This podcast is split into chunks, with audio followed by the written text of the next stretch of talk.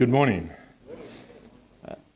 Uh, before we start talking about the new year, let's just consider the year that's just passed. How was that for you? Were there a few challenges, perhaps? One or two? A few hiccups, bumps in the road, maybe stormy days, nights, maybe a lot of them, maybe your health, struggle with a mortgage, finding jobs, your marriage, how did that go? How the kids doing? Are they deeply committed to walking with God, or do you sometimes really end up praying for them? So, as we look back on 2022, I have to say that Marcel and I invested in his and her uh, new hip movement, and, and that's quite cool. Um, and, and so, if we personalize it, we, we can see some of the, the hurdles that we faced during the year. But if we broaden that look, what's happening in the world around us? What's happening in our state? The floods, uh, storms, fires, earthquakes in New Zealand.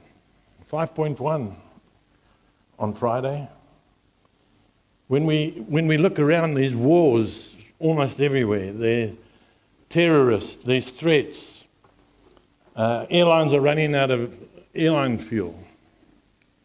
The place is a mess, really.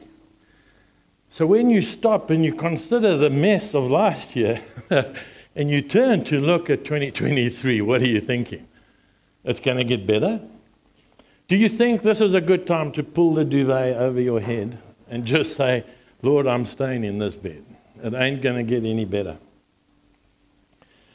You see, so if you're not going to pull the covers over your, your head, you're going to mostly think, well, I hope I have better luck this year.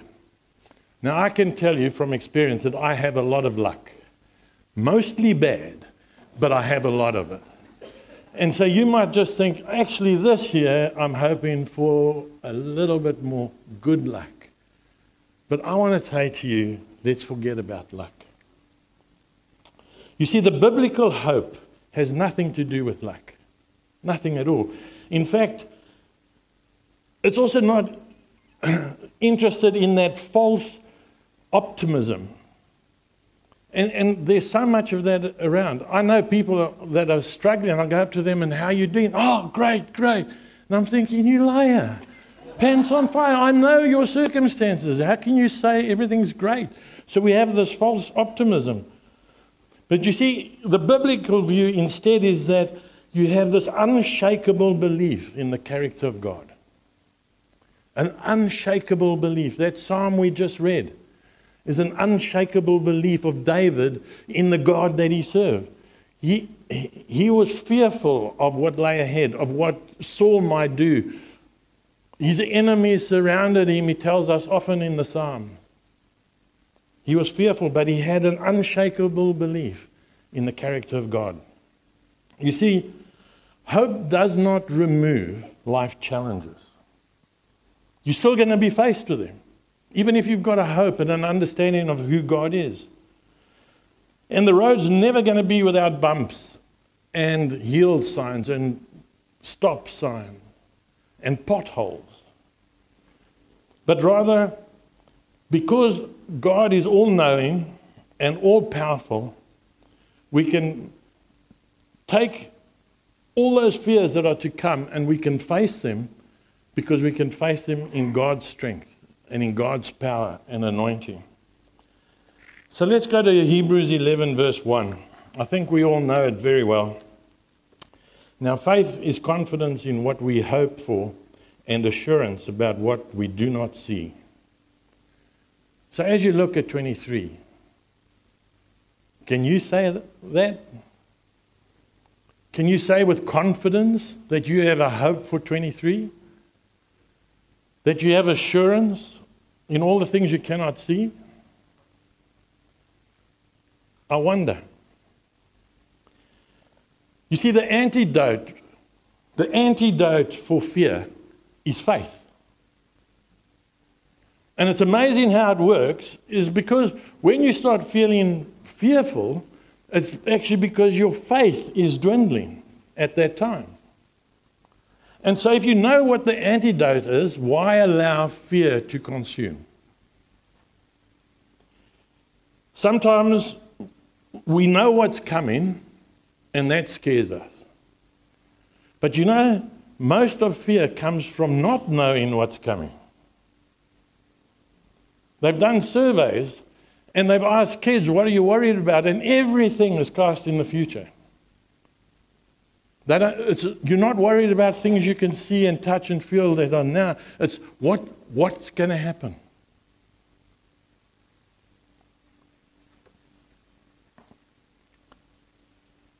God must be the answer to those fears. If God is not the answer to those fears, we're going to really, really struggle. If we know that God is a loving God, and He is, and if God is an all powerful God, and He is, and God has a purpose and a plan for each of us, and He does, then there is no reason for fear. You see, either you believe that or you don't. But I've found that a lot of us believe this stuff because it's good theology. We can accept it. Yeah, we know this, we know this. But we know it, yeah, in a mental state that does not translate to yeah, to your heart. And if it doesn't translate to your heart, then that knowledge is just superficial. Because you can say, I believe God is all powerful. I believe God is the creator of heaven and earth, but I believe that God will see me through every obstacle and every hurdle that I see or that I come into contact with, every conflict, God will be there for me. But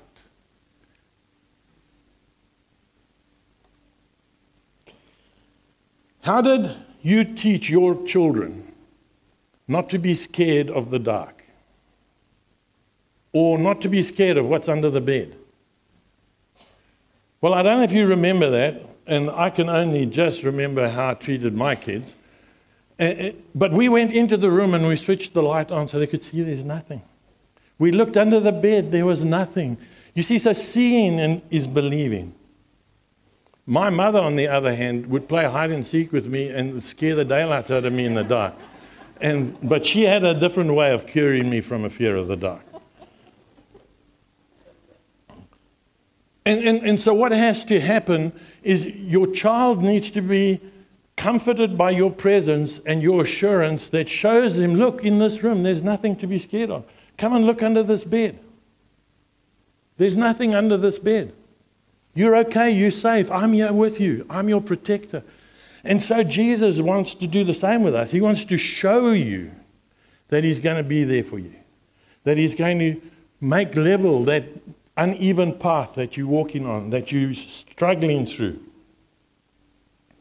Do you know that the Bible tells us in more than 300 times, fear not? More than 300 times. It is the most frequently repeated command fear not. But I'm pretty sure that if we could ask you for a survey without your name on it, do you have any fears for 2023? I think we'd get quite a high percentage. You see, the process, there's a process to faith. And that's where we come in as a church community. Is we have to be the expression of that process of faith. And I'm going to get into that. We know that biblical hearers were fearful. Even Jesus said, Lord, if this cup is not for me, take it away.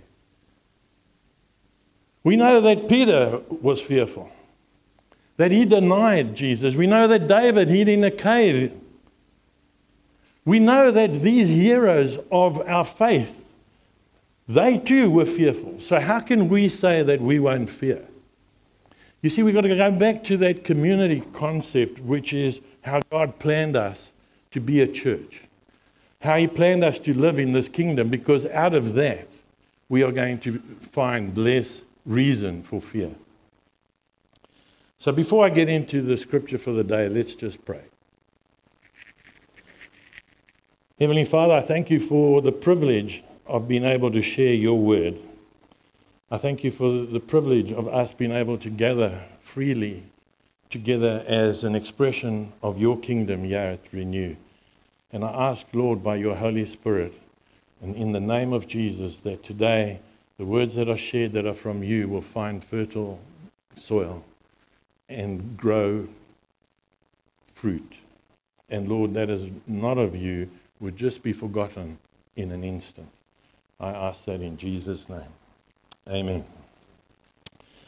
So we're going to read from Mark 4, verses 35 and 37, 237. That day, when evening came, he said to his disciples, Let us go over to the other side. Leaving the crowd behind, they took him along, and just as he was, in the boat. And there were also other boats with him. A furious squall came up, and the waves broke over the boat so that it was nearly swamped. Now, Matthew, Mark, and Luke all mention this episode. They all mention this episode.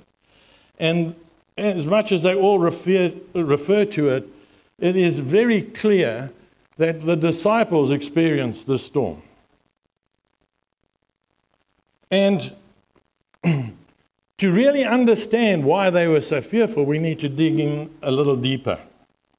So let's just consider the fact that Jesus was teaching, and we know because Mark spends 34 verses explaining the teaching that Jesus gave, that it must have been a long sermon. Most probably the whole day. And so Jesus must be exhausted.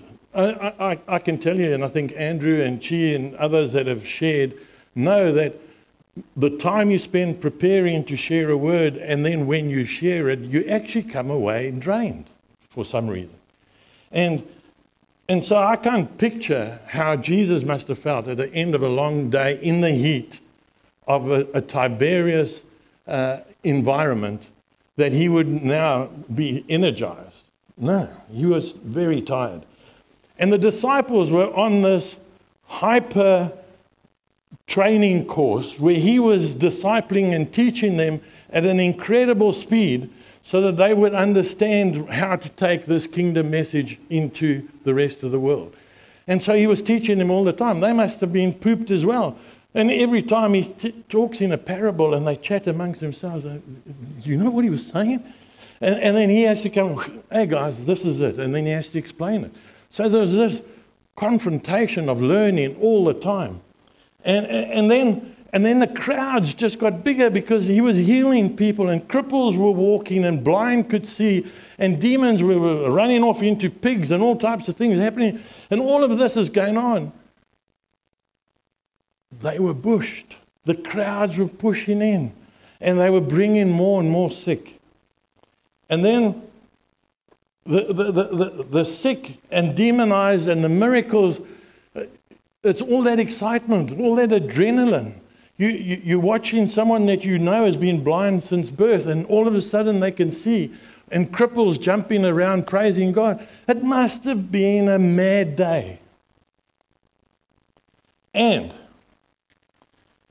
on the shores of Galilee, because there's such a crush, Jesus gets into a boat just to get some space. And eventually he says to his disciples, Let's go to the other side.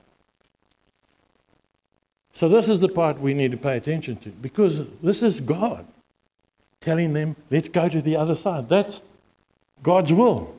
Verbally instructed. We often pray, Lord, what do you want us to do? But we don't get that verbal. Yeah, these disciples knew. Jesus said, Get in the boat, go to the other side so they knew they were 100% in the will of God. So, why does he let a storm come along? I mean, how fair is that? You're doing exactly what God asked you to do, and now you're in the midst of a storm. I don't think that's all that fair. So, as exhausted as he is and the disciples, we also know it was nighttime. It was dark. And, and Ask Barry how dark it gets up in the bush. I, I, I, mean, there's no stars, there was no electricity, there so no street lights, there were no headlights driving along. There was nothing. It was pitch black. And in fact, it's so dark that when you're in that boat on the water, you don't know, you can't even see the other side. It's that dark. The Sea of Galilee, as you saw in the earlier picture, is in a massive bowl. It's got mountains all around. It's got the sea that's 700 feet below sea level. And then it's got the Jordan River that comes from the top and runs all the way through it and down to the Dead Sea. You can see the Sea of Galilee. It, it, it's an amazing spot. And so what happens is you've got all this hot water above, uh, air above the water, and all this cool air coming over the mountain, and the one just confronts the other and creates a massive storm in seconds. So we know, with hindsight, we know, with what we know from the Weather Bureau, although the Weather Bureau could never tell you when the storm's coming, but anyway, they didn't know there was going to be a storm, but they had an expectation because it happens all the time, and many of these men were fishermen. And so a violent storm erupts. And I can tell you, personal experience, not on the Sea of Galilee, in a place in the Transvaal, just out of Pretoria, called Broncos Bay. I don't know if you've ever heard of a place like that. Hard to pronounce, but Broncos Bay is a lake surrounded by mountains. And we used to, as young kids, uh, we used to load up, uh, break down a Hobie cat and tie it to the roof of a car with straps and then drive up there and unpack it and put it together again and go sailing and then do the whole thing again in reverse.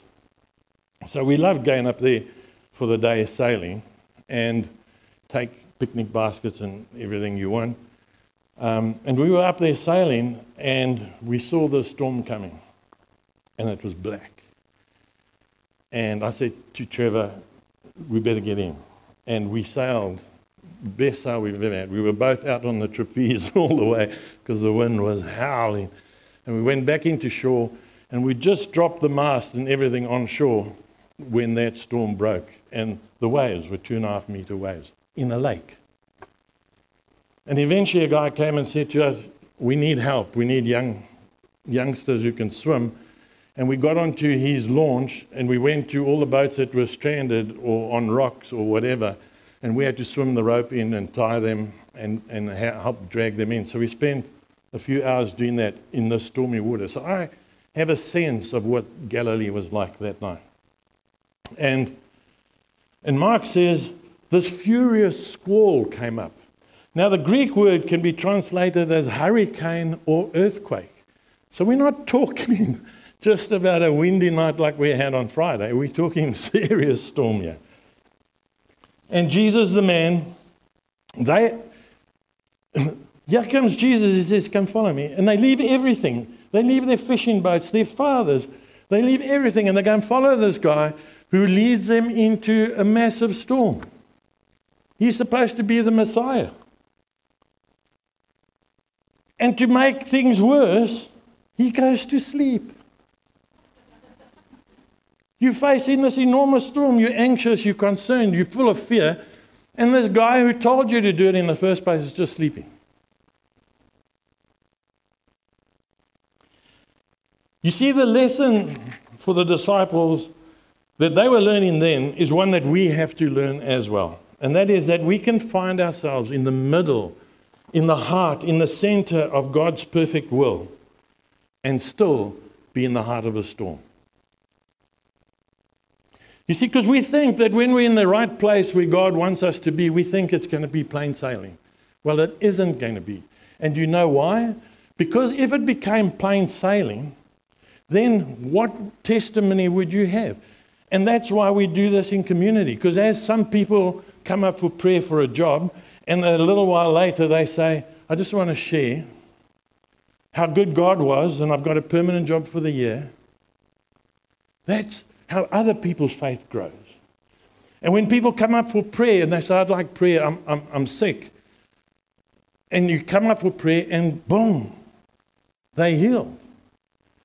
And other times, you come up for prayer like I did, and I've got a terrible hip, I'd like healing, and no, I didn't get healing. But what I did get is an incredible surgeon who did such a great job. I was walking the next day and without crutches within a week. You see, because God has ways. And his ways is not necessarily your ways. You think, well, for me, a miracle healing is as I walk away, you no more pain. But his way is to say, but hang on, I want you to go through this because when you're in that hospital, I want you to be a testimony to the nurses and the doctors and the anaesthetists. So when the anaesthetist came to me and he says, Are you anxious at all? I said, No. He says, Really? I said, No. I said, Jesus has got his hand on you. He's going to sort you out and I'm going to be fine. And he smiled at me because I think he was a Muslim. but anyway, now he knows the truth. You, you, you see, God's plan is so much greater than ours. And if we break it down to our little environment where our little problem is so massive, then we can't see God. Because our problem is so much bigger. It's all that consumes our eyesight and our feelings and our thoughts and even our prayers. And, and you'll be surprised that when you're facing this massive storm and you have all this fear and anxiety, you actually can't even care for someone else. because you're so busy worrying about your situation and your circumstances. Trusting God does not keep the storm away. Trusting God says, I'll make it through this storm. There is security in the heart of God's will. And so, if you've been praying and you pray daily, Lord, Help me to align my life with your will and your purpose and your plan. And you pray that daily. It doesn't matter what storm you're facing, God will help you through it. God will help you through it. Let's look at Mark 4 38. Jesus was in the stern sleeping on a cushion. The disciples woke him up and said, Teacher, don't you care if we drown? These guys were really worried. Don't you care if we drown? The, the storm's coming into the boat. You see, our degree of fear is definitely a gauge of our degree of faith.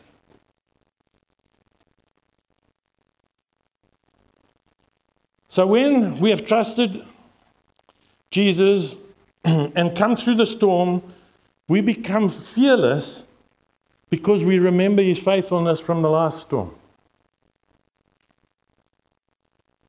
You see, if you've really been through some really difficult times, and, and, and, that's why it's so good to keep a prayer diary, because if you write down how God has answered your prayers and you flick through that, you think, wow, wow, I forgot about that.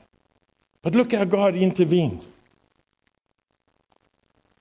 The disciples knew that Jesus was there.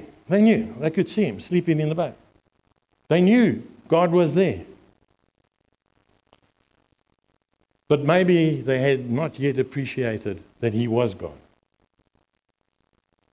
I mean, they saw miracles. They saw him feed over 15,000 people. It says 5,000, but they only count the men. So around about 15,000 people he fed with a few loaves and a few fish. And then they collected seven baskets of food after that. The disciples saw that, but did they know he was God? You have to wonder. And sometimes we see God work in our lives in enormous ways, and we face the next storm, and I don't know if God can do this. Mark 4:39. He got up, rebuked the wind, and said to the waves, "Quiet, be still." And then the wind died down, and it was completely calm. You see, he rebuked the storm, the same as he rebuked evil spirits. And when he rebuked them, they ceased to do what they were doing. And, and so I'm going to tell you a funny little story. Uh, we live in our driveway faces the golf course. And would you believe that when I've mowed the lawn and we've got leaves and we've got a jacaranda tree and it drops all those little things that looks like tea leaves. It's always a mess. So I'm always out there with a blower. And as I'm blowing all these leaves, I blow them into the street because there's a big drain. And anyway, uh, they'll wash away. And, and, and, it's all part of nature, isn't it? Yeah. So, so and, and because there's a golf course opposite us, leaves of their blue gum trees come into my garden. Uninvited, so out they go. And then as I'm blowing, the wind picks up. And everything that I've just blown towards the drive has just gone back past me. And I've got to walk back and I said, no. I said, Heavenly Father, can you just stop the wind blowing whilst I get this out and then it can come back? So what do you think happened? The wind stops. Not once. Every time I've ever asked God, just stop the wind or let it come from the other direction because I need to get the, it happens. It's amazing. All you've got to do is ask. And you know, I am comfortable asking every time because it worked last time I asked and the time before. And you see, that's what I think God wants from this community that as we face 2023, we start showing that faith. So that when Pete says, Oh, my hip is also starting to hurt, we say, Oh, Pete, we're just going to pray for you right now. And others see that we're just praying for Pete right now. And they have the faith to do that same thing and pray for others when they have an opportunity. And if in your small group you don't pray out loud, who prophesied last year?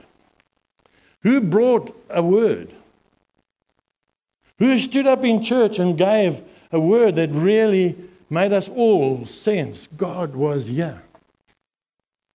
You see, if we don't all do that, we can't live and learn from each other.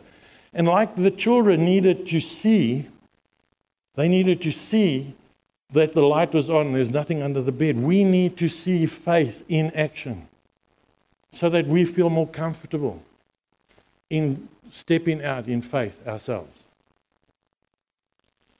Some things must be seen to be believed.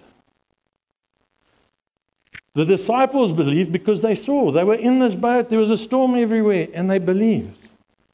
And because they saw. So we need to allow God at Renew to develop our spiritual insight so that we can see opportunities and we can see how God's way is not our way. And we can see the kingdom interpretation for this circumstance and we can be that for them. And so, in closing, I want to take you to a prayer that I came across that is quite sensational. And this Joni is a quadriplegic. And you think, well, how is a quadriplegic going to be used by God? But listen to a prayer God, I cannot do this. I cannot do this thing called quadriplegia. I have no resources for this. I have no strength for this, but you do. You've got the resources, you've got the strength. I can't do quadriplegia, but I can do all things through you as you strengthen me. I have no smile for this woman who's going to walk into my bedroom in a moment. She could be having coffee with another friend, but she's chosen to come here to help me to get up. God, please, may I borrow your smile? Hmm. I knew it. Every time I read this, uh, this request for her to have the smile of Jesus, I'm really moved. Be- because we think we have to be an evangelist or a prophet. We think that that's ministry or a preacher or a small group leader. We think that it, we've got these little compartments that we have to be in to be able to serve God. This Joni, all she wanted was to have the smile of Jesus. And I'm willing to bet you that that lady who gave up her coffee morning with her friends would have noticed that smile is from Jesus. And she would have left there blessed as much as Joni was blessed. So, my challenge to you for 2023 is let's not do the same things we did in 2022 when it comes to our faith, when it comes to expanding our faith and expanding our desire to be directly involved with God's kingdom and the expansion thereof. We have a role to play. We are privileged to have a role to play. Like those disciples, let's be in the heart of the will of God and face any storms that come this year. But we can do it collectively, together, praying for each other, holding each other up. And as Andrew shared earlier, loving God and loving each other. Because that love is so countercultural. And, and, and I can tell you that people have come into this church, have come into this gathering, and come into some of your homes, and they've said to you, I'm sure, I just feel a joy, a peace here. It's, it's just different. Because that love transcends the circumstance and the environment.